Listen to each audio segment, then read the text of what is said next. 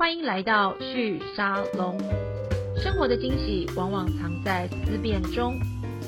嗨，各位听众朋友们，大家好，欢迎再次来到旭沙龙的 Podcast 节目。今天我们邀请到的受访者是小书屋的创办人 Aaron 跟营运长文心哦。等一下我请他们跟你们 say 个 hello。那为什么请他们来呢？我相信大家在这个疫情的期间呢，一定都感觉到这个分流办公，还有就是在家工作，你对空间的需求的感受会跟过去很不一样。那小书屋，如果你是创业者，或者是过去经常会需要办活动的人，可能有听过他们，甚至曾经使用过他们的服务。小树屋其实是新串起的一个共享空间的一个服务，他们比较不一样的是，他们并不像我们过去想象的这种一个很大的，在一个固定的地点哦，有一个很大的办公室，大家进去各自使用里面的空间，而是他们非常善用现在在台湾的这个市场里面有很多的不同这些商办的办公室，他们透过一些新的营运方式活用这些办公室，同时让我们可以用很便宜的方式可以用到一些品质非常好的空间。那我先请 Aaron 跟我们 say 个 hello 好不好？嗨，大家好。好，这是 Aaron。那文心跟大家 say 个 hello。好，嗨，大家好，我是文心。好，那我今天请他们来呢，一方面是想要请他们跟我们分享一下，在疫情的期间，这样子一个共享空间的服务在市场上什么样的挑战。呃，其实小树他们的团队除了提供共享空间的服务之外呢，今天我请他们来，一方面也是这个团队他们从一开始是远距上班的一个团队，他们是没有一个固定的办公室的，所以他们也有非常多的空间哦。那我今天也要请 Aaron 跟文心一起来跟我们分享，他们用远端工作的方式，怎么样进行团队的管理，怎么样推动他们的服务品质。那首先我想要请 Aaron 跟我们聊一下，疫情期间对你们的服务跟市场有没有带来很大的影响？好，谢谢玉宁。那我我在我想说，可能有些听众还不知道小书屋什么，所以我稍微先简单的介绍一下小书屋。那我们是一个按需租借的连锁空间的品牌，那主打就是每一个空间都是专属于你，不会被打扰，那可以即定即用。基本上三十秒钟时间，你可以完成空间预约，就可以立即进去使用一个空间。那我们的价格方案跟所有的资讯都是非常透明的，公开公开在我们的网络上。那同时我们有呃，现在全台湾规模最大的数量，就是我们四十多个据点，然后超过一百八十几个空间，然后遍及在台北跟台南两个城市。那这大概是我们现在的现况，先让大家了解一下我们遇到的，我们我们大概是怎么样的公司。那当然，疫情对公司的整体而言，会有产生一个短期性蛮大的影响。那因为政府分宣布了三级的呃三级的一些一些措施，所以必须有一些空间上在墓地上，或是在空间的使用的用途上，或是人数上需要去做一些限制。那像室内五人以上的活动不能再做使用，或者是说呃一些娱乐性质的活动、聚会性质的活动，其实也在政府禁止跟名列不能做的一些范围里面。那小书一直主打是弹性跟多元目的空间，我们空间很特别，不是说像是一个会议室一样很死板，那我们空间一般来讲都会蛮弹性、蛮多元，然后空间布置上也希望可以满足不同类型需求，所以有可能早上的时候它是一个创业者的会议室或是办公室。但是到下班时间的时候，它可能呃这个这几个小时又又变成另外一个呃亲子聚会的一个场地，对，所以我们很少去定义我们的空间，说我们是会议室，或是我们是啊 party room 之类，就是我们不会去这样子局限它的一个使用。但是在疫情情况下的时候，对我们第一个影响就是我们必须要去严格的规范这个使用的用途啊，就是说如果今天你的人数太多，或者如果你今天的用途是偏向一些聚会性质，可能在这段期间内，我们不建议你做这样子使用的情况下。我们就会去去阻挡这样子用户使用，所以我觉得这疫情对小书的第一个影响是我们某些部分的用途必须要去做，我们也要配合疫情，我们也希望疫情尽快过去的情况下，我们也不会为了去赚这个钱，然后变成一个防疫的破口，所以我们会去阻挡客人使用这样做某些用途的行为。那在我们的观察下，其实台湾人都很自律啊，其实我们也不用特别阻挡，其实这些类型的用途，它自然而然就会。去避免的是避免来做这样空间使用，那这是短线。然后短线的话，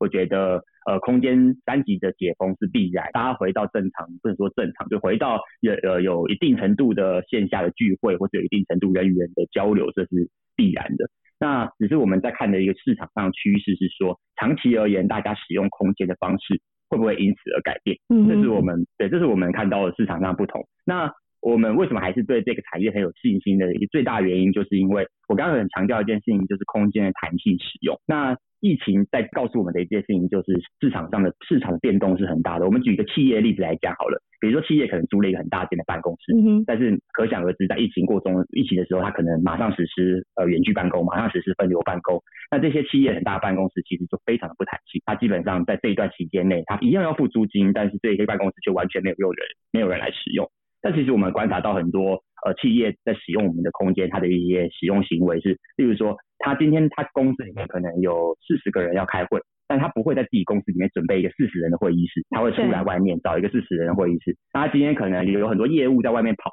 但他不会帮他的业务准备一个很大的业务办公室。他可能会希望这些业务就呃有需要开会或是有需要拜访客户的时候，就在外面租一个像小书屋这样的空间，然后可以跟其他人互动。那这是我们观察到在商用行为上，其实因为疫情的关系，其实长线而言，空间会趋向更弹性的使用。那而弹性的使用其实需要一套 know how 去做管理的，而需要对应的空间、对应的服务来提供。那传统的商办、传统的房地产的租赁市场，并没有办法满足像这样子的使用行为。所以像我们这样子的服务供应商，我们这样子的弹性空间的供应商。其实就可以满足这样子长期市场趋势的变化。嗯，其实刚刚 Aaron 在分享的时候，大家应该可以感觉到，他有特别强调这个弹性这件事情，其实是你们在服务上面的一个很重要的，让这个我们说随需即租，随随着他的需求才去使用你们的服务的这样子的市场能够运作。也就是说，其实你们用跨场域的，就是说跨很大的空间。你刚刚谈到你们其实整个双北跟这个呃台南现在都已经有服务的据点了嘛？那在这样的状况况之下，你们我猜我想。你们团队有一个很重要的一个核心服务，其实就是用呃数位工具、数位技术的方式管理这个空间跟营运这个空间。那你刚刚也谈到，就是说在疫情的状况之下，其实你们是短短在一周之内或者两三天之内，就必须要让你们的用户。知道现在因为疫情的管理规则不同，所以这个使用空间的这个要求是这个限制也不太一样。可不可以跟我们谈一下你们的这个服务模式在团队的组成上面，在技术服务这一块，目前有什么样的人员？比如说工程师啊，那这些工程师他们的工作主要是在做什么事？那这样子的一个组织模式跟技术的提供模式，会怎么样让你们提供市场上跟过去传统我们说这个共享空间很不一样的一个服务模式呢？组织上的话来讲。我是觉得我们的组织有一个蛮大特色，可能也是今天要聊的一个重点啊，就是说我们是一个全远端的团团队。对，那那个全远端没有办公室，对不对？对，我们没有办公室。那呃，我们可以很快速的，应该说弹性这个这个基因已经深埋在我们整个组织的的 DNA 里面了，所以就是就是基本上我们整个组织就是一个很弹性的组织。所以我们已经有远端五年的经验，从我们只有四个创办人的时候开始。这个我觉得这个故事就是文心应该很有感觉，就是我们从只有四个人的时候，我们其实自己租了一个办公室，然后呢，就是这个我也请文心讲，就是这个四个办公室，但我们都没有人去。就是没有人要去用那个办公室这样，对，没有人要去用那个办公室。就是我们我们租了一个办公室，然后四个创办人大概可能有去啦，但是就是我们不会一起去。我们可能就礼拜一的时候我有去个两个小时，然后然后到了礼拜二的时候可能文心去那边去工作一天，然后礼拜三的时候可能又换换那个外呃我们另外一个创办人，然后继续这样子。但是其实大部分时间。我们没有人一起到同时在那个办公室，所以我觉得它是一个我们怎么讲，就是我们团队上的一个 DNA 了，对不对？大家的天生的基因就是这样子。我我先跟我们分享一下。最一开始只有四个人的时候，然后这个时候我印象比较深刻的是，可能我们刚开始工作的时候，我是跟 Aaron 在一个，就是他之前也有一个另外的空间，然后有一个小办公室，我们就在那边就是办公，可能两个礼拜左右吧。然后后来不知道为什么自然而然大家就各自在各自习惯或喜欢的地方工作。对，然后大概这样持续了应该有半年吧，可能三个月半年。然后 Aaron 可能有一天就想说，那不然来租个办公室看。看好了，租了之后，我记得我还记得在中山站附近，然后那个时候最常去的就是我们的 CTO，因为开发的电脑在那边，就是一台多机，所以他都要去那里工作。他逼不得已得去，他这时候没有没有没有没有没有没有任何的那个电脑，所以后来我们生日的时候，我还记得我们创办人就送他一台笔电，笔电让他可以这个随需到哪里去工作都可以。应该是说这个是一个蛮有趣的 DNA，就是说就是很很喜爱自由嘛，就是大家都。很不喜欢被束缚在一个地方，然后我觉得对我们来说，我们公司算也算是一个蛮需要创意或者是一些想象力激发的这个特质。那就是像我们这样的个性或这样文化的公司，其实不是很喜欢在固定一个地方工作。我觉得特别像比如说我们就是品牌长，他工作就是需要设计啊，然后就是。需要研究使用者体验等等，就是超级需要创意。然后他个性就是完全不喜欢进办公室，他可能就很喜欢就是。去草地散步啊，然后去哪边去去去公园工作啊之类，寻找他的创意灵感这样。对，就是完全超不适合待在办公。嗯哼，对对，所以你们这样子的团队的风格，我我我跟你们讲一个，刚好我最近也是另外一个专访谈到的哦，就是现在疫情的关系嘛，所以所有的人、所有的公司都被迫 要经历一下小苏这样团队的这种类型的 DNA。他的生活形态是什么？我觉得这样的一个工作模式，就没有进办公室，然后你自己依据你的这个工作特质的需求，去寻找呃适合你的空间去工作这件事情，它其实某个程度是一个生活形态。那在呃最近在研究这个远距工作上面，也看到蛮多的这个市场的调查结果。那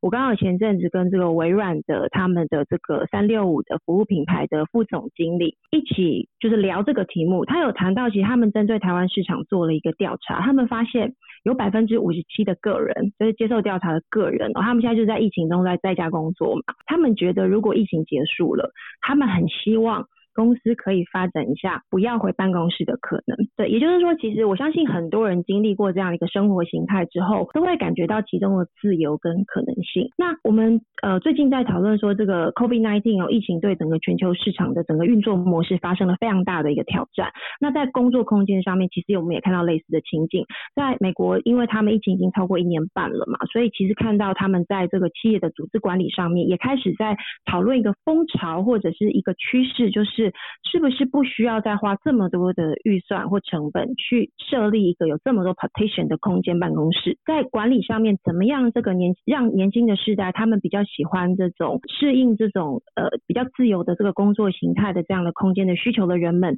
的员工哦，会比较喜欢持续的去贡献他们的创意跟灵感哦。也就是说，像呃小树屋提供这种随需服务的这样的办公室的空间的市场可能会越来越大。你们自己观察到的趋势跟市场的可能性是什么？这边我想要讲，就是我觉得在知识型经济的时代啊，就是人才这个部分，它其实不太像传统说大家就是要在要一个工厂或者制造业的话，当然我一定要到一个生产线上面去做生产这个动作。那如果是知识工作者的话，像刚刚举到我们的品牌长，他其实来的是他的创意、他的发想，他可能是他。他需要有灵感这些东西，那这个东西在他脑袋里面，他脑袋不会被绑在一个办公室里面，他脑袋甚至在不同的场景、不同的场域会有不同的想法会出现。所以企业其实应该思考的事情是在这样子的一个时代背景下，要怎么样来激发他公司里面的工作者可以有更多创意跟生产力。但这倒不是远端工作是重点哦，远端工作。有可能是激发创意跟生产力的一个一个工具，但是重点我们要思考的事情是在知识型的这样工作者时代，那它它跟传统的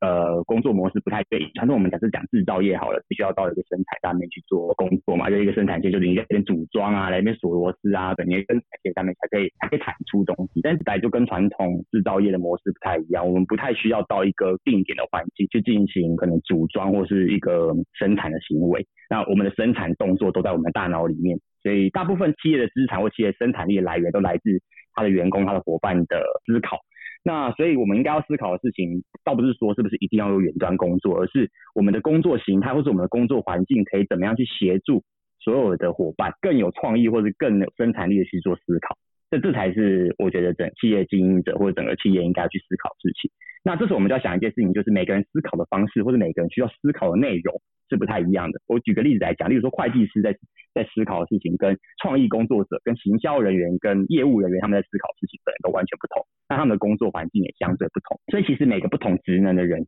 对于空间的需求，甚至你说相同职能的人，只要他性格不同，他对于他需要产出或是他的空间需求也不太一样。比如说以我来讲，我需要安静，可是我相信有很多，比如说。就就我所知，可能文心就是喜喜欢互动的人，他可能就会喜欢说有一些人可以在旁边跟他讲话啊，可以跟他偶尔哎，因为他想要什么事情的时候，就可以哎问一下他，这样他可能就会有很多灵感。呃，这可能是环境上差异，有可能时间上也会有差异嘛。比如说，比如我们的工程师，他可能很喜欢晚上工作，他觉得夜深人静的时候，就是遇到就是很有灵感，或者说就是不会被打扰到，然后感觉四周很寂静。那有些人像我，我可能就会觉得我想早上早一点起来工作，我不太想要晚上很晚很晚的时候熬夜工作。所以我觉得在新时代的知识工作者，其实他还有一个很重要的点是，他很重视个体的独立性。也就是说，每一个人他其实有一个他自己的怎么讲，他自己的偏好。那一个公司的环境不应该去扼杀、去抹杀掉这些人他对这个环境或对于他去他自己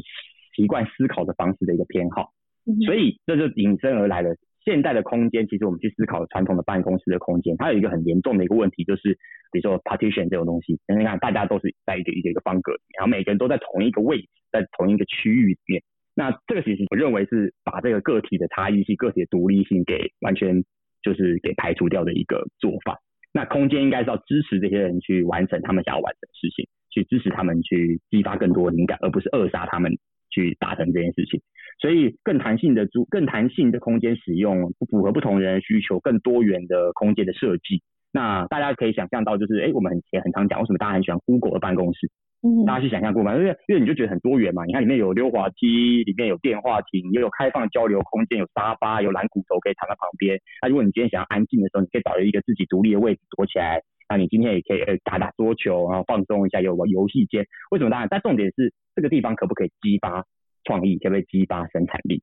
那想当然的，每个人要的怎么样去激发创意跟激发生产力的想象不一样嘛。但是如果你一个空间只要更多元，它可以做到事情就越多。哦，但是这个就是引申而来的一个，我们大家都知道这件事情可以这样做，但是对企业来讲，其实就是一个很大的成本。嗯哼，对，所以其实我觉得，呃，大家会谈远端工作，或是会去谈说分流办公啊，或者是会去谈说就是弹性的卫星办公室等等这些东西，其实是在从企要同时考虑员工面向以外，也要考虑企业的一些务实物面。越弹性的空间，其实在传统租赁模式上就代表越大的空间，因为你要租一个很大的空间才能够弹性嘛。嗯哼，对，那很大空间就代表很高的成本，就是你要搞一个 Google 办公室，你可能要租个几千平才可以让他们那个 campus。是一个像校园一样的地方，非常非常大的。对对对对，所以就是说，你如果要达成这件事情，你的成本非常高，那就会其实相对应来讲，就对企业来讲，他会想象一个很直觉，就是这是可能是一个浪费。那那有没有一个有没有一个取舍，就是说我不要有这么高成本，但是我同时又可以达成这样的弹性，这就是我觉得新时代的这种空间的提供者应该要去思考的事情。就像我们来讲，我们就会需要去在空间设计上的巧思嘛。你白天的时候可以让人家激发创意，去激发工作生产力。但是你要怎么做到说这个空间又可以让晚上有人用？那晚上为什么有人用很重要？所以晚上那些人才可以帮你卸掉你白天不愿意付出的成本嘛。所以其实我们也有在帮一些企业做一些企业会议室的共享，因为他们可能说白白天的时候，他会公司的会议室是拿来开会的。那我就跟你讲说，哦，你会议室可以有交易厅啊，可以有比较多元的设计，让员工在里面的时候不会觉得就是一个传统死板的会议室，它可以有可以变成一个呃激发活力的一个来源的地方。那会议室可以更活泼一点。但是啊，但是你觉得说啊，那成本很高啊，我不想要在公司里面摆这么多就是这种呃浪费空间的东西啊，还要摆沙发，还要摆蓝骨头这样子，那不能就是个简单的会议室就好嘛？那我们就说，哎，可以，其实你你摆这些东西并不会增加你的成本，因为我们会做到一件事情，是我们可以协助你让你这些空间可以呃让呃比如说晚上的时候它或是假日的时候它可以有其他利用，那这样子的话，你的成本整体而言就下降，你就不会，你就不仅可以达成呃让你的伙伴让你的员工有。更弹性的空间，更好的空间使用，那同时间你又不会有很高额的。所以你们的你们的服务某个程度有点像是企业版的 Airbnb 吗？而且是企业的某些会议室，如果他们有想要用这个方式来提供多元的这种空间服务的话，你们会让他们在某些弹性时间的这个空间可以再被利用，降低他在空间上的成本投入。对，就是对，一有点类似像这样的概念，就是我们必须要，呃，我再提我们是一条龙的服务啦，Airbnb 可能比较偏向说他帮你找到客户嘛，就是那个空间的经营人不管，但我们其实比较偏向一条，因为其实很多企业它连建制这样子的空间它都没有想法。就是其实空间的设计或者空间的规划是一门专业嘛，就是说你怎么样去做到好的空间的设计，那个那个可能从位置的宽度啊，或者说配色对心情的影响啊等等的那个气氛，都会整个都会都其实是有专业 know how 的。那这个东西对传统一般不不呃没有在做空间经营的人来讲，它其实是一个很大的门槛啊，他不知道该怎么做，所以我们可能从空间规划上就要去。呃，协助他，然后一直做到说后续，那后续他也不知道怎么其他的客人来使用他的空间，那再来是空间使用完毕也要维护，空间维护很麻烦啊，电灯灯泡坏掉的那个东西怎样，墙壁刮伤了，椅子椅子断掉了，就是有很多空间维护一些事情需要有人处理，所以其实最后就会发现说，哦，没有办法你只打一个点，有时候这个东西必须要整合成一个一条龙的服务，才有办法让大家更容易的导入。嗯哼，但在这样的状况之下，我我可以说你们的服务模式有点是一个比较新形态的这个物业管理的服务公司。那在这样子的一个物业管理的模式之下，你们在选择这个物业上，也不是像传统这种物业公司是去承租，比如说一整栋大楼。或者是说，呃，很大的一层的空间，就算有的话，其实，在空间的利用上，你们也是用比较多元的方式，切割成小空间，多元的不同的意义的设计模式来进行吗？我我可以这样子去经营你们的服务吗？可以，因为因为如果要强调弹性这件事情，其实地理环境的弹性也是一个很重要的事情嘛。就是你如果说所有的据点都集中在，比如说信义区，那那那那就没有什么地理环境弹性嘛。你今天没有办法去到其他区域的时候，一样使用到这个空空间。所以我觉得地理环境弹性也是我们考量的一个重点，所以我们比较少去做，就是说那种刚刚提到说一个大平数的空间，然后就是整个租下来很大一个，跟几千平、几万平这样。我们比较多做的事情是更更破碎化的，我们认为更破碎化的东西也代表一种弹性的需求。嗯哼，那如果是这样，我们从市场的这个反应来检验你们这样看到的趋势跟成绩哦。我们先不论就是目前一个比较短期的疫情的这个冲击，你们我印象中呃小树屋其实是从 Pick One 这边转型，二零一七年的时候开始经营小小树屋这样子的一个空间的一个模式。那现在一七年到现在也已经差不多三年多快。四年的时间，跟我们讲一下小树屋现在在市场的成长的这个反应上的状况，好不好？我我觉得当时，嗯，二零如果是二零一四年的时候开始的话，那那个时空背景其实是一个共享经济的的时空背景，就是我不知道大家知不知道那时候 A M B N B 啊，Uber 啊，共享单车啊什么什么，大概大概在二零一四年的时候特别红了。就是大家会讲什么 O to O 啊，share economy，就是那种这样子这样子的议题，其实，在二零一四、二一五、二零一五年的时候，我觉得是一个市场那时候创业的 buzzword 就是共享。其实这样听起来，其实这样子一种空间的租借的需求的市场，其实应该是会逐步成长的。可不可以请你跟我们分享一下，呃，小树屋从开始创立到现在，你看到这样的这种随需的共享空间，而且是有设计过的，针对不同的情境需求的这样的空间的市场的状况的成长。从小树的经验跟我们分享。OK，好，那我我觉得在讲小树经验之前，我我我想要稍微提一下，在我们公司的另外一个产品叫 Pick One。那那原因是因为我觉得这两个产品它其实有一定程度的互补性，然后也是我们四个创办人在产生小树这个想法的时候，也是从这个产品里面得到很多灵感，所以我觉得它有一点呃关系，所以我也想要一并就是把它带入这样跟大家分享。那那我觉得那个故事可能要回到二零一四年，就是那时候是一个。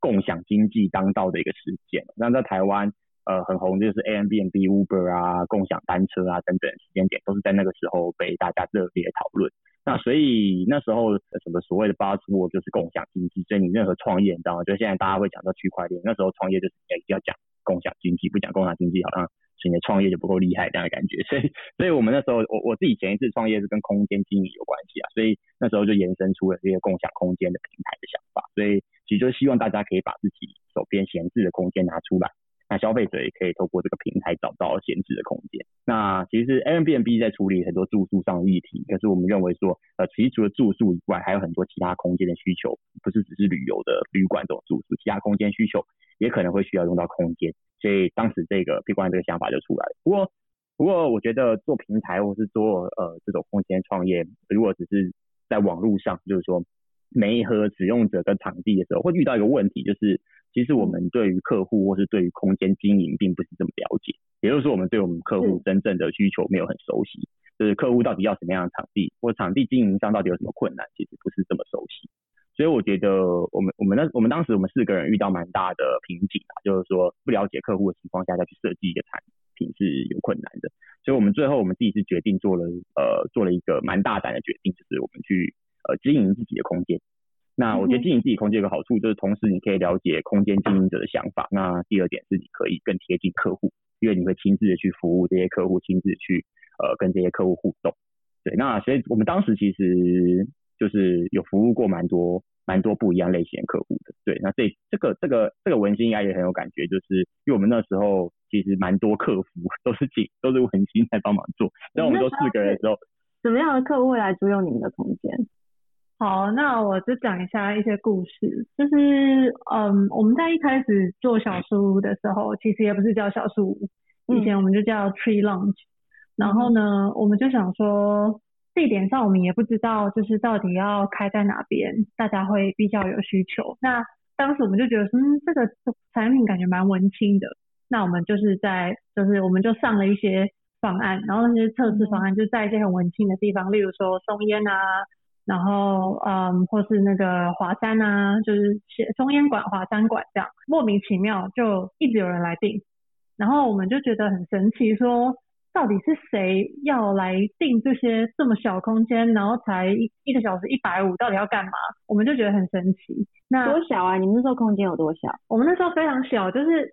你可以想象，大概就像一个一个日租套房，一个一个日租套房。OK，大概一张桌子，一张床去，对，就是那你们里面有放床吗？不是吧？没有，我们把。就是一张桌子放进去，大概就是只能坐顶多四个四四五个人这样。对，然后对，然后那时候就是有人来租，那我们我跟 Aaron 我们就想说，我们去了解一下这些人到底是在做什么的，觉得太神奇了。有一次有三个女生来租，我们就觉得超级。有想象空间，觉得说是三个女三个女生租一个密闭空间，然后因为一个一个半小时，到底到底在里面干嘛？对，到底是来干嘛？然后我们两个，就是我我们那时候他来租的时候，我就跟他说，嗯，请你们结束的时候让我们访谈一下，然后我们聊一下，就是你们用的怎么样，这样作为我们使用者收集的那个意见。然后他们就说好，那我跟 Aaron 就他在他们结束之前就到那边去等他们，然后我们两个还很紧张，就说。嗯，他们等一下，就是等下会问出什么结果啊？到底是在干嘛？就是我们就很很紧张这样。然后结果后来呢，我们去访谈的时候，就是看到哦，是三个漂漂亮亮的女生哦。然后他们就坐在沙发上，然后我们就问他说：“哎，那你们今天是什么样的需求会想要来租我们的空间？”然后他们就说：“嗯，其实我们是一个空姐的读书会，就是我们三个是一起要准备考空姐的女生。”然后呢，我们考空姐除了要考一些广播啊，或是一些呃飞行的知识以外，我们还要考美姿美容，那叫什么美姿美仪？对，然后我们要穿制服，然后呢就是讲在在飞机上然后讲广播这个样子。他说，嗯，可是之前我们有去过咖啡厅啊，那那那阿北都会在旁边看我们，我们觉得不太好意思。对，然后我们才觉得说，天哪，这个这个怎么这么有趣？原来有这种那么有趣的需求。在世界上发生，对，所以这是就等于是开了我们眼界。然后还有一些，比如说催眠课程，就是他对，就需要一个私密空间，然后大家可以在里面放松，然后甚至关灯，然后老师带大家催眠，或是说就是一些什么穴道贴贴穴道的东西的一些一些课程。其实这些课程都不是很方便在公开的咖啡厅或麦当劳做，那所以我们才会开启这个。就是对于这些这么有趣的私人的活动的一些想象，是，所以是从这个时候开始，呃，现在小书屋这种非常小的各种的中小型的空间的会议室的租用的一个想法。对，就是这是我们最一开始在还就是等于是在做 MVP 的时候，然后我们做尝试的时候发现了有这么多这么有趣的客客群。那我刚刚讲，嗯嗯，我刚刚讲的是比较有趣的。使用方式啊，那当然还是有很多我们可以直觉想象到的，例如说社团的会议啊，或是要家教啊，或是就是三个人老师教英文课，然后大家来学习，这样这是非常好想象的使用用途。这些用途呢，在在那个不管是咖啡厅啊，或是餐饮店，其实都没有一个适合的空间来做这些事情。那这样子的一个空间的使用，在需求的成长上面，从一四年到现在二一年，你们看到的那个市场成长的潜力大概有多大？因为我想要讲不，我我也想要对，就针对这件事情，我觉得我刚刚也是想要补充说，就是因为市场的成长是这样，就是我们我们一开始第一间空间做的时候，可能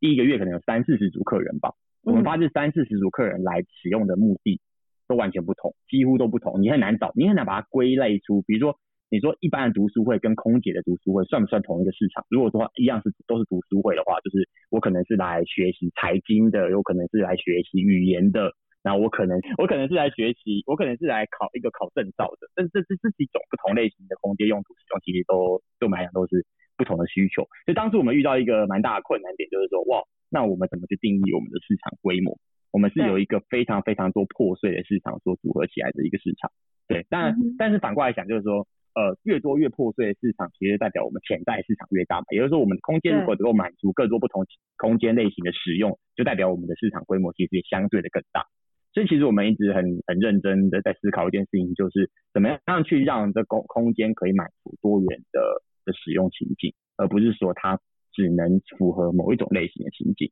所以我们当初在做空间设计的时候，其实我们很在意的事情就是，呃，每每一个客户对于我们空间使用上体验，那这是很很复杂的一件事情，就是因为当你呃空间的客户形态越多种的时候，每一个人体验到东西就不一样，因为他需求不一样，他体验事情就不一样。但我们就是认为说，唯有把这些体验做好，才可以去创造就是不断持续的的的的回头客。那我觉得有呃在重视客户体验这方面，我们其实有做蛮多呃努力的。例如说早期的时候，我们的空间基本上都是创办人，我们几几个创办人跟早期的几个员工自己去针对空间去做规划跟施工，就我们自己施工也自己来。施工自己来啊，自己撕壁纸啊，自己油漆啊，自己做水电啊什么，然后你你要你要去做这每一个空间，你才知道说哦，这个这样做是有困难的，可是它其实体验很好。那这样做其实是是哎是 OK 的，就是它其实不会不会造成困难。所以其实我们公司每一个人就是真的从施工开始，大家就就是去学习说，对，去学习说怎么去做一个空间，才去了解这空间，这就是我们的核心核心产品嘛。可不可以跟我们说一下，你们现在在空间？因为其实现在也蛮长时间，而且你们现在空间其实蛮多的，总总共有几间会议室？现在呃，空间？空间的话应该一百八十，很久没算了，一百八十五间吧。哦，就将近两百间，这是很大的量。可不可以跟我们讲一下这个将近两百间的这样子的空间，在呃分类上，我我们大概可以怎么样去期待小书提供的空间的类别大概有哪哪种类型？哪种类型呢？我我觉得我们有几种。呃，几种区分的方式啊，一种当然就是呃，从我们从人数来做最简单的区分。所以说，今天你你不同活动类型，可能三五好友聚会，你可能一两个人自己的工作，或是面试，或是谈话，然后你可能到十几个人，这个稍微大一点的呃公司的会议，或稍微大一点的可能呃课程或讲座，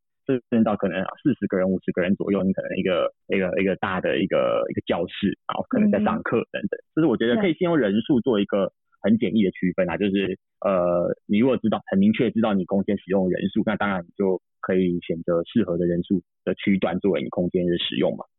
那在空间的类型上的话，我们可能有大概也有分分几种类型的空间使用，比如说我们有适合谈话的，那适合谈话的空间可能。在在空间的摆设上，就是它会倾向是人跟人之间是有比较多面对面的接触跟面对面的相处。那我们可能有适合聆听的啊，那在空间设计上可能就是会有一位主讲者，但是呃大部分的位置或座位可能是会朝向朝向你的。那我们可能有适合是会议的，那可能就是它不会是一对一的谈话，它可能会多对多谈话，所以它可能是一张桌子，但是让每个人都可以看到轻易的看到彼此。那我们可能有复合式的，就是刚刚这些可能也适合谈话，但是旁边可能有个休憩区，那这个休憩区可能会是比较复合式，就是它是有沙发的形态，然后呢搭配可能旁边的一个可能会议的桌子之类，它是呃结合双两种不同类型的。那也有纯粹就是可能就是呃纯沙发，它其实就是一个非常聚会形式的空间。所以我觉得那个空间形态其实，不过这个真的是蛮多细节的啦，就是空间设计蛮多细节，这个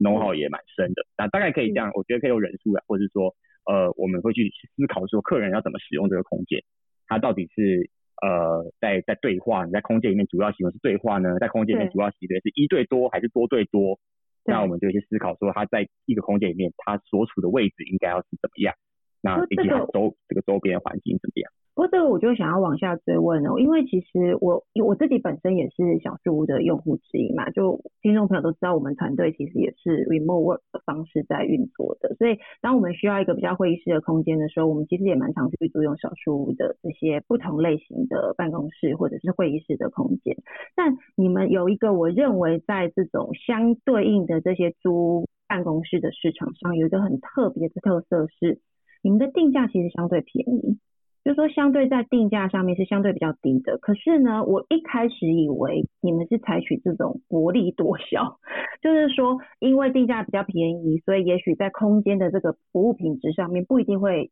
期待值那么高。但我自己觉得很 surprise 的是，你们的空间的品质其实是蛮好的。一个是说你刚刚有提到，就是不同类型的这个空间，其实你们做了很多很细节上的设计，比如说有沙发类型的，有教室类型的，有这种长条式的会议类型，或是分割不同桌子的。那因为你们要花这么多心思去处理这些空间的设计，然后本身的这个干净的品质要够高，但定价又相对比较低，在商业模式上跟获利模式上面，你们大概的想法是什么？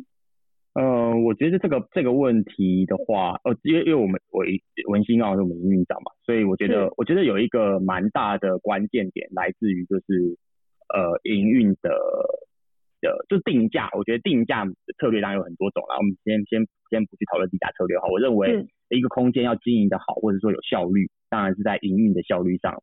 是我觉得是非常关键的一个点啦。对，那这个部分我觉得营营运上的效率的内容，我们可以请。可以请文心多分享一些，因为我觉得我们公司其实在营运的部门算是我们公司应该是最大的部门，就是你说那些每天去维持清洁管理人员这些人，他其实负担的是，他其实这这些花所花费的时间，或是怎么去呃有更有效率的管理这些空间，其实是我们花非常多心思去去处理这件事去思考的，嗯，对，去思考事情。那我认为营运效率只要做得好，其实空间的品质会提升之外，然后再再来就是我们也可以在呃。因为效率好嘛，所以在这样子在定价上，我们当然就有比较多空间可以去定价。嗯那不一定是薄利多销，而是我们可能真的可以做出一个比较好的毛利，然后可以让这个毛利率去支持。所以，我觉得营运成本面这个东西，就是可以请文心分享看看我们在营运做的一些努力。那这个部分也可以跟这个听众分享。嗯，好，那我这边说明一下，其实小书的特色啊，它主打有一个重点，就是叫做无人管理。那什么叫无人管理呢？意思就是说。这个客人他在网络上，他直接订完了空间之后，他到现场的使用，到进到空间，甚至到他在里面，嗯，用投影机开电视，然后到他离场，原则上都不会碰到任何人。嗯，对，这就是所谓无人管理的意思。那是怎么样可以让这件事情成真呢？当然会搭配很多像刚刚玉宁有提到的软体系统，我们的线上预订系统一定要非常的简易使用，让呃客人。能够顺着我们的预定流程就订完，应该一分钟之内就可以订完。那他到现场的时候呢，我们也会有系统派发呃一次性的密码，让他可以自己呃看到这个操作就可以进去，然后在离开的时候也一样。那所以在营运上来说，呃，对我们来说，我们就是要怎么样有效率的把我们现场的管家最有效率的安排他的工作路线。嗯，对。那这个路线的部分呢，它就会关系到。就是一个有点类似规模经济的概念。嗯，对，举例来说，假设一个管家可以负责呃三个好了，比如说我三个五间的五个空间的小书屋，他可以一天可以雇十五个空间，就是三个点十五个空间好了。那我们就要想办法去安排一个最有效率的方式，让他有办法去同时管理这十五个空间。嗯哼，对，那它的路线你们都帮他设计好了，对不对？对，就是我们这个这其实真的很不容易，因为 就是它也很很多问题，这个这个 know how 也是蛮深的，就是说到底是怎么安排，然后呃，就是会不会会不会冲突啊，或什么，会有很多相关的问题。那我觉得这对我们来说，就是就是怎么样去更有效率，或去设计这些人力的调度。我我帮文心举一个例子哦，虽然不是你们这个行业，但是相关的，就是也是我们之前做过一个在谈这个物流业的管理模式。对，我不晓得你们知不知道，这个 UPS 他们曾经有这个分享过他们的长期只能右转。只能左转，对，只能右转，不能左转。对对对对对所有的 UPS 的这个物流车，他们的路线其实都是电脑帮他们设定好的，所以司机他们在开车的时候是要跟着公司给他们的路线来走的。他们有一个发现，就是所有的车子都不可以左转，因为左转要它的这个时间就会拉长。对，那右转是比较顺的。那我觉得你刚刚在举的这个例子，其实跟我们刚刚在谈的这个物流业的 UPS 这种类似的管理是相关的。就是说，他要怎么走，什么时候去什么空间，然后因为它可能是三个不同的点，有十五个空间嘛，所以它到底是什么时候要先去处理哪个空间的这个设定跟这个排程，如果能够做得好，事实上你们就可以让整个服务品质是很高的。可是你的营运的成本仍然能够控制在一定的范围内，对不对？嗯，对。对，我觉得我还有补，好，我再给补充一个，就是嗯，就是那个，其实我们因为我们自己空间自建的嘛，所以从空间设计上，我们会也会去思考这个问题，就是说怎么样的空间设计是相对较好维护的，而不一定是说。就是不一定是说后续靠人力去弥补这个维护，但是维护成本很高，有可能是当初可空间在设计上的时候就遇到一些问题，所以这个我也是想补充。如果我们毕竟是一等于是呃从头到尾由我们自己在管理跟建制，所以我们公司也不叫能够反去及时的反映说那个空间在在营运上的一些问题。那文心在营运这个部分，你还有一些有趣的 know how 但不泄露你们商业机密的方法，可以跟我们 分享吗？嗯，好，我觉得有一个东西可以分享。那这个公开，我觉得也没有关系。就是说，其实，在最一开始的时候，我们会认为这样子的空间，其实，呃，不适合，就是因为因为很多，嗯，公开的营营业空间，它都会在公共区域装上监视器嘛。那我们一开始对我们这个空间的想象，我们就会认为说，因为我们一开始有主打隐私这一个这一个那个呃 selling selling point。那我们就觉得说，好像不是很适合在空间内放上这个监视器，来让客人觉得说我到这边啊都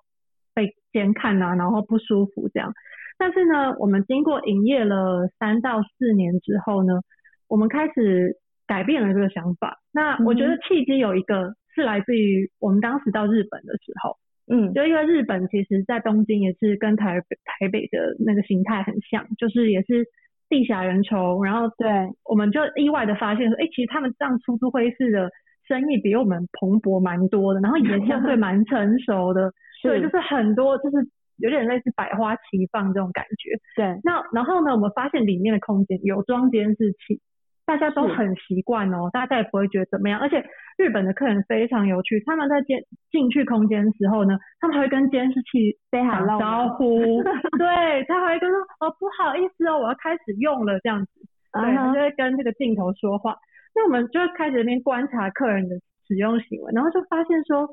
其实好像也还好嘛，就是大家其实也不是那么 care，大家可能也习惯了。因为现在就是在在路上啊、公园啊、马路上，其实以安全疑虑来说的监控都很多嘛，所以大家可能有习惯也没有怎么样。对，那我们就想说，哎，那不然我们就来测试看看我们的客人到底能不能接受这件事情。对，所以我们就在其中一个点，呃，就是有十个空间的点，然后就放了监视器。哎，结果真的没有什么人有有反应，哎，就是大家好像也不觉得怎么样啊。那我觉得这件事情很有趣，是它某程度很。帮助很多我们管理上的不方便，就是说解决你们在管理上面遇到的问题。因为你如果你们看不到空间里面是怎么使用的，在管理上面可能就会遭遇困难。包含其实公共空间要怎么使用，它也是有法规面的问题，必须要对，没错，而且尊上的成本也是高的。对，没错，而且呢，这样子又可以降低就是比较不适合在这边从事的活动的风险。对，说的非常的委婉。对对对对对。对，不过是真的，因为空间要拿来做什么用？因为毕竟你们是商用的空间嘛，所以一定会有非常多法规上的限制。那透过这个装监视器的方式，它大概有两个作用，一个是当然是空间的管理比较方便，你们其实同时也对于这个顾客在空间里面使用的时候的安全，能够去确保说他们是处在一个比较安全的状况。我想这也是对客户服务上面一个蛮重要的一个呃加分的面向。对，那我觉得。呃，安全是一个，那第二个就是管理的量能上，我们借由监视器又可以提升，也许一个人就可以同时管理三十个空间，也不一定，所以这就是对，这就是我觉得。就是蛮有帮助的东西。那当然，在监监控的这部分，其实它是有跟法规有关系的，就是它是有肖像权或是一些隐私性的部分。那这部分，呃，我们都会事前告知客人说，空间里面有这样的监视器。所以如果大家有介意或是觉得不方便的话，那其实也可以不必选择来，也没有关系。是是。所以像你们两位分享，我比较了解，因为我之前在使用你们的服务的时候，我一直非常好奇，因为我自己我真的算过，就是怎么样你们可以用这样子的低价格的方。式仍然呃维持这样子的一种高品质的服务，而且同时我也看到你们其实持续在扩张。那这样持续扩张的状况之下，如果这样的形式是呃能够 workable，也就代表其实这样的共享空间的服务在台湾的市场。你们找到了一个可以长期发展的一个契机。那我想在疫情之后，我当越来越多的公司跟越来越多的这个工作者，他们都会开始期待或是认为这种呃不要被固定的办公空间或固定的工作空间限制住的状况是一种常态的话，小事物的这个之后的发展跟服务，我相信会有更多的可能性。那在这里，我想要请教你们一个，我自己在很多的这个市场观察跟阅读上面，我得到了一个启示或是一个疑问哦。因为刚刚 Aaron 有提到了，事实上小事物这个团队，你们开始营运也是从二零一三一四年的时候，那时候共享经济在全球整个新创圈、数位新创圈是非常火热的一个题目。它在基本概念上面就是说，透过数位工具、数位网络的这样一个资讯低成本传播的模式，去把供需快速的内合在一起。那共享空间其实也是一个很早期就发展出来的，相对于我们说共享交通工具，共享空间，我们看国外有一个很有名的公司叫 WeWork，这个是大家都熟知的一个故事了。可是 WeWork 其实在过去这两三年遇到蛮大的挑战。因为他们的扩张速度太快了，导致他们必须要扛下非常高的营运成本。但这个模式其实，在共享经济的这个脉络之下，有一本书很有名，叫做《这个闪电扩张》。也许有些台湾的朋友已经有听过了。它整本书其实是在谈一件事情，就是共享，特别是跟共享经济有关的这类的呃这种服务模式，它们有个特性就是，它其实必须要非常非常快速的在短时间之内在市场上。占占据一个类似这个独占的一个角色，它它才能够在呃长期来说拥有一个市场的一个好的一个呃服务的可能性或市场的这个发展的潜力，这也是他们在吸引投资人上面一个蛮重要的一个特色。但很多人在看过闪电扩张之后，都会觉得这个模式在台湾很难被复制，因为第一个台湾市场比较小，再来就是说。台湾的投资人他在面对这样的一种呃这种快速规模化的发展的时候，都不认为台湾的这个营运模式是可行的。可是我在看你们的服务的时候，跟跟我在看这个 WeWork 的服务的时候，WeWork 它的模式，因为它的问题是在于它扩张太快，成本过高，所以当它遇到市场波动的时候，它其实影响就很大。那第二个问题是我们现在看到这种快速扩张的共享经济的另外一个问题，就它的服务品质不一定好。所以最近有有一个新的趋势跟角度，其实在谈的是这种所谓的共享服务，它能够可长可久的关键点，可能还有另外一个方式，其实是要适度的稳定的扩张，并且赋予你的这个服务本身的品质要有一定程度的跟你的用户之间的长时间的连接。也就是说，其实客户的用户的忠诚度其实也是重要的。那第二个事情是说，要赋予你的用户在使用你的服务的时候一定程度的意义。因为你跟用户之间的关系，不只是呃把这个有供给的这个空间或者是服务找出来提供给他们而已，而是要让他们觉得在这个过程里面找到一个意义。我刚刚在听你们的服务的时候，我自己觉得其实小数物在定位上好像比较是偏这个面向。可不可以请 Aaron 或是文心跟我们分享看看，你们怎么看这种我们在谈的这种闪电扩张式的这种共享经济的一个趋势上，或者是服务定义上的呃蛮微妙的一个演变？因为我因为我们已经不知道第几次被跟 WeWork 做个类比了，所以我每次对应该很容易，对不对？我每次都要出来澄清，就是我们跟 WeWork 在商业模式跟在呃服务形态上很本质根本上的差异，跟呃我们在在做的事情根本上不同了。那那我一直我一直会讲一个一个概念，就是说在空间一样是共享空间，在空间其实基本上你可以把它想成两个维度的事情。那第一个维度就是空间大小上的维度，也就是说空间呃你可以把一个很大的空间切成很多小空间再做分租。这个我们很容易理解的概念就是分租套房、隔套出租。所以传统在做隔套出租就是租个大空大空间，一个大民大民宅，然后把它隔成很多间套房，那价单位价值会变高。大切小这件事情是在空间的物理环境上的时候，这也是 WeWork 在在空间上的一个重点，就是说大切小。那所谓大切小，意思就是他把呃很大的一个空间租下来，然后呢不就比较低的成本，然后就是等于是先团购下来或先批发下来，然后再把它切成不小的单位租给更多小的人去使用。那当然大切小是一个绝对有。呃，有利差空间的一件事情嘛，就是我们会提到，因为小的空间它平均单价通常就是比大的空间来多，这就是也是很很典很典型的批发概念。所以我觉得 WeWork 的商业模式上会适合闪电扩张，或者它需要去闪电扩张，很大一个关键点就是它需要大切小。嗯哼。那它需要大切小的时候，大它就要去找更多大空间嘛。那大空间它如果越找越大，越找越大，它的规模当然势必就必须要放大的很快。那一定要有一定的规模，它大切小也才有利利润空间会出来。所以在 WeWork 的商业模式上，我认为大切小是必然，也也不是，也是一个时代背景，然后也是一个它的商业模式必须得这么做。对，那可是小书比较不一样的点是，呃，空间产业另外一个维度就是时间。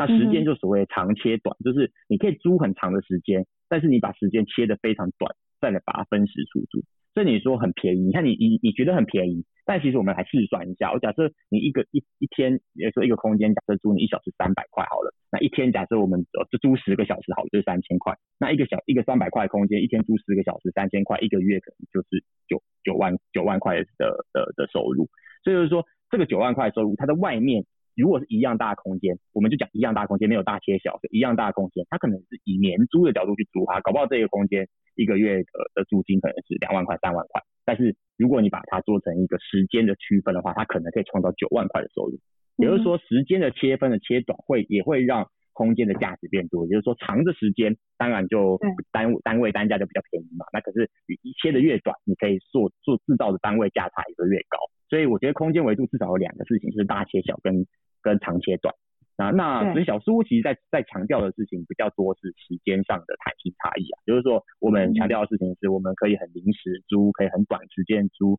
你可以只租半小时，只租一小时，就是去使用这个空间。那你可以像你你们刚刚提到说，让你们开会可能就租两个小时，那你只需要负担这两个小时钱，你不需要去负担一年的钱嘛？那这是我们在强调的一个弹性。所以我觉得跟 WeWork 比较不同一样是说，WeWork 在这个弹性上相对的你你至少，因为他们的比如他们客户在跟他们租空间的时候。可能如果财新五百大来讲的话，要签约也都签一年两年，都跟签更长的约，他不会去跟你签一个，我跟你租一个小时，或者我跟你租办公室租呃半半呃两个礼拜这样子，他不会去签这种约，这个比例上是很低的。所以我觉得本质上，呃，先不管我们服务的客群是不是一样，或者说我们里面的用途是工作还是什么，因为他们也会有做一些可能休闲的，也会有工作，我们也有工作形态使用。那光是从我觉得空间本质上的切分方式就不太一样。对，所以这个我觉得是第一点，我想强调跟 WeWork 呃其中上一个时间上的差异。所以闪电扩张来讲，我认为这 WeWork 是合理的。但是对于时间切分来讲的话，我们可能就不一定不一定需要去做这么大规模的空间的获取。我不，因为我我重点不在大切小，我不用一次去获取说我要几万平空间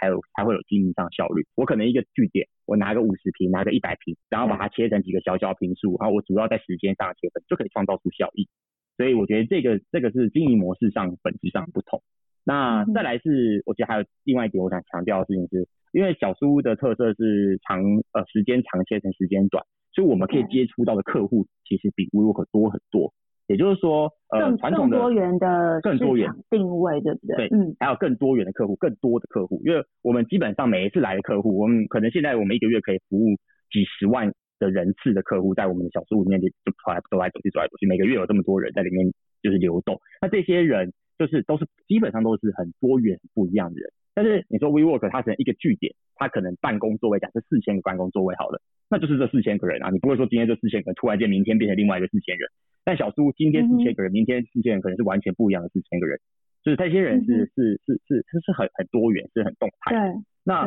这个形成的一种特性啊，这一种特性也是我们在扩张上的时候呃的一个特性，就是我们有。我们有很很好的口碑，很容易形成口碑，因为你每天来的人都不一样，所以你需要去跟人家介绍。比如说我今天带一个朋友来到小书屋，我就要跟他讲，哎，这个东西是干嘛用的？这个东西你会来到我的空间，然后你会觉得很好奇，说，哎，怎么有个这样的地方的空间？你会介绍，所以会形成一种口碑。那我们也很骄傲的还有一个点就是，这个口碑一旦形成了，来这个空间以后，来到这个空间来以后，我们又有很高的回购率。所以我每个月，我们每个月季度，我们重复回访的客户有八成都是。都是重复访客，就是说他已经来用过，它非常高。对，member get member 的这样子的一种呃负成长的方式的动力是很强的。对对，所以要一来是呃就是我觉得口碑，然后客户群会很很容易的去形成新的客户进来。那新的客户进来之后，用过我们的服务之后。我们的观察是，他非常容易留下来，就是他会在重复性的消费，他可能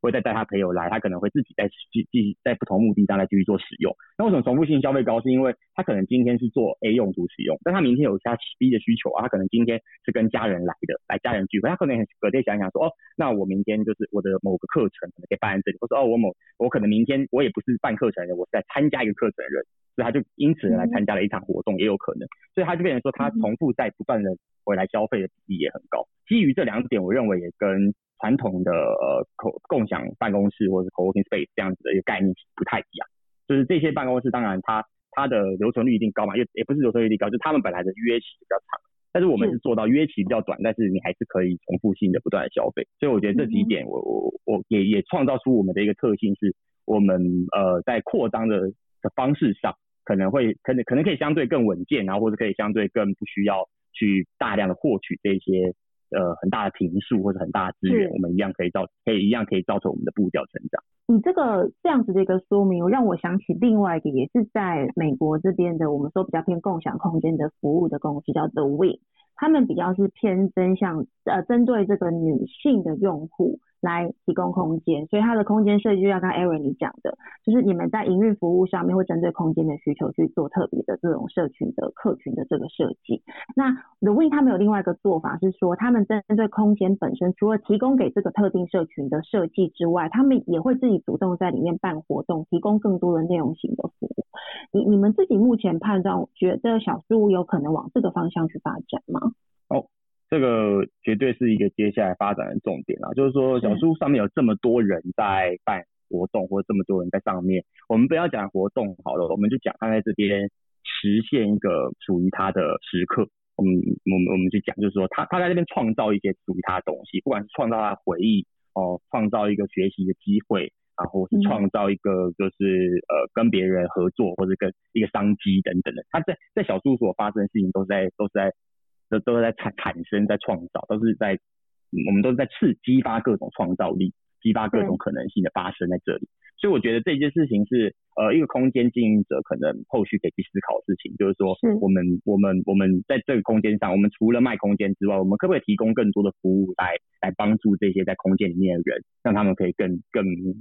更有更更容易去发挥他们属于他们的时刻。那这些事情我觉得是。可以略提一下，就是说，我我们会慢慢慢慢去思考，说除了租金，就是我们呃贩卖空间给你以外，我们还可以有没有一些价值？我们可以作为一个平台，去让更多的呃合作伙伴，或者让更多的供应商加入到我们这个平台上面来，提供给使用小书屋的人一些额外的服务。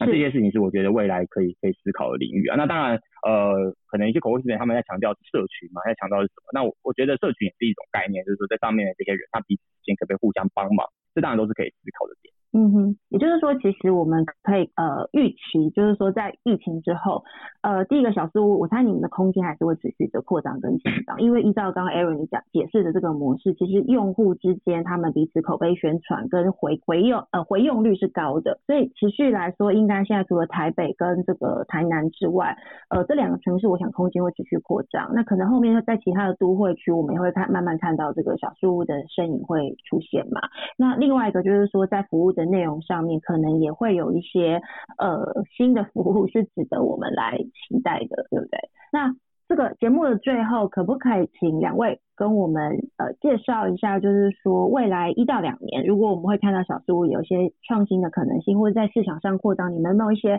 不管是呃要找新的工作同仁，或是找房东，或者是说其他的一些服务的想象，需要在这边跟我们听众做介绍？最后跟我们说一下好不好？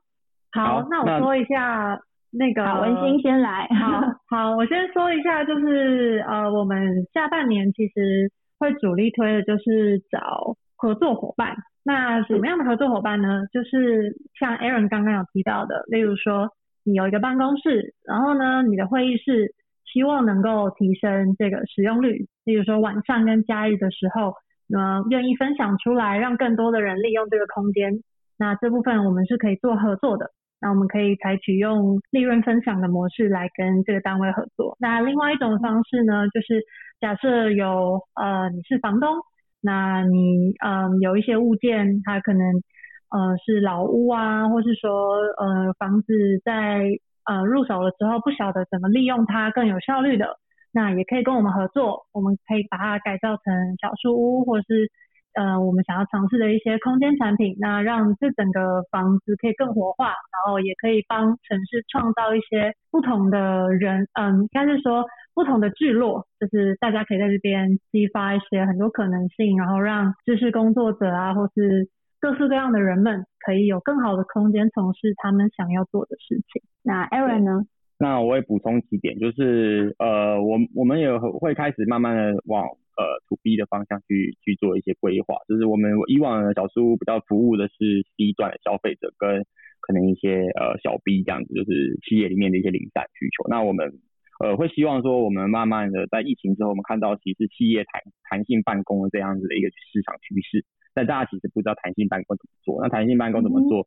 我认为我们是专家啦，就是说我们不管在空间的规划上，跟我们自身就是一个弹性办公的一间公司的情况下，我觉得我们可以提供很多解决方案。那这个部分，我也是呃有在听的听众，或是或是说你可能自己是在这个企业弹性办公导入上有遇到困难，我也非常欢迎大家来找我们聊聊。我认为弹性办公的这个解决方案，是我们可以帮助所企业进行一个这种空间转型的一个。一个一个市场的机会，对，那这是这是我想讲的第一点，然后再第二点就是，我们当然在空间的广布的这个策略上，我们会希望是先把空间的数量布布局起来。那当然空间数量一定多的时候，我们就有足够多的用户，我们就有足够多的可能的空间可以可以去做价值的服务。那这时候我们其实很欢迎其他类型可能跟空间可以产生价值的一些供应商或是一些其他平台、其他合作伙伴来利用我们这些资源。就当我们有足够多的空间的时候。你想得到的可能服务，用餐饮的服务啊，或者说呃一些呃，比如说呃讲师的服务啊，讲师的媒合服务啊，或者说你今天那个设备器材商也都可以，我们欢迎各种不同类型的的一些供应商、服务商，那他可以在一个场地、一个空间基础上再去帮这些空间进行加成，那我们也欢迎这些空间的服务。服务商在在我们接下来发展中，把这个空间平台建制起来之后，大家可以一起利用这个空间平台来获取更大的商机。谢谢文心跟这个 Aaron 今天在我们的节目里面跟我们分享小树屋的经营的历程，以及特别针对这个共享空间的市场的发展跟商业模式，给我们非常深入的只有业内人才会看得到的重要的见解哦。那刚刚 Aaron 他所提到的这个弹性的这样子的组织管理模式呢，我们续时报其实也在做相关的专题的探讨。好，那我们会呃跟小树的团队有更多的深入的采访。如果你对这个相关的议题有兴趣的话，也欢迎在我们《续时报》上面呃持续的关注相关的议题的报道。那呃记得如果喜欢我们的节目的话，也在下面帮我们按个赞或者是留言。那今天谢谢 Aaron，谢谢文心，我们今天节目就到这边喽，拜拜，谢谢，拜拜，谢谢，拜拜。